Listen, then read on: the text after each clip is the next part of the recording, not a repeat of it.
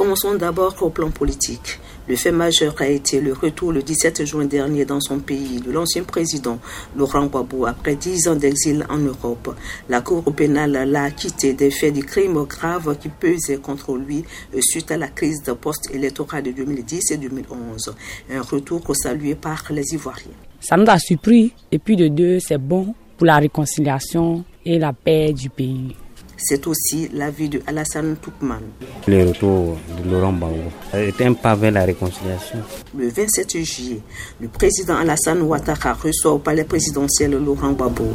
Mi-octobre, Laurent Gbagbo tourne le dos au FPI, le Front populaire ivoirien, et crée un nouveau parti, le PPACI, le Parti des peuples africains Côte d'Ivoire.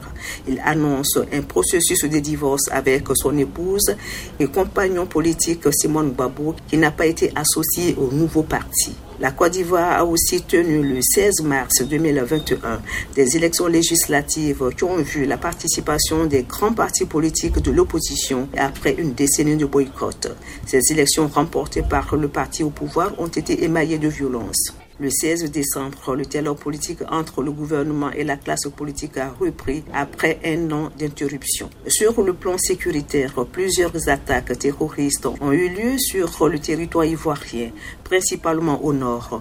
Le 12 juin, de présumés djihadistes ont attaqué une patrouille de l'armée ivoirienne dans le nord, faisant trois morts. Avant cela, le 9 mars, deux positions de l'armée ivoirienne à Kafolo et à Kolobougou avaient été prises pour cible par des hommes armés non identifiés dans cette région frontalière du Burkina. Au niveau économique et social, les populations se plaignent de la cherté de la vie. Moi, je m'appelle Yapi Yapo Odette.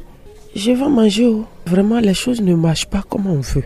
Et quand tu vas sur le marché, tout est devenu cher. Tout est dur. On ne comprend plus rien. Gervais Akou est chef de famille. Côté nourriture, on dit tout a augmenté que ce soit dans les marchés, dans les supermarchés, vraiment partout, c'est très difficile. Il va de même pour le coût du transport, ajoute aussi étudiant. Je me nomme Prince. Le coût du transport varie. Tantôt c'est élevé, tantôt c'est très très élevé avec, avec le prix des taxis. On a une cherté de vie vraiment qui coûte la peau des os à Abidjan. La crise de la pandémie a continué d'affecter la Côte d'Ivoire. Mi-décembre, le pays a reçu 2 millions de doses de vaccins de l'Espagne contre le Covid-19, selon le ministère ivoirien de la Santé. La Côte d'Ivoire, pays de 25 millions d'habitants, a atteint cette année plus de 62 000 cas confirmés de coronavirus et plus de 706 morts. Ainsi s'achève ce magazine consacré aux faits marquants de l'année 2021 en Côte d'Ivoire. Delphine Bouise, Abidjan pour VOA Afrique.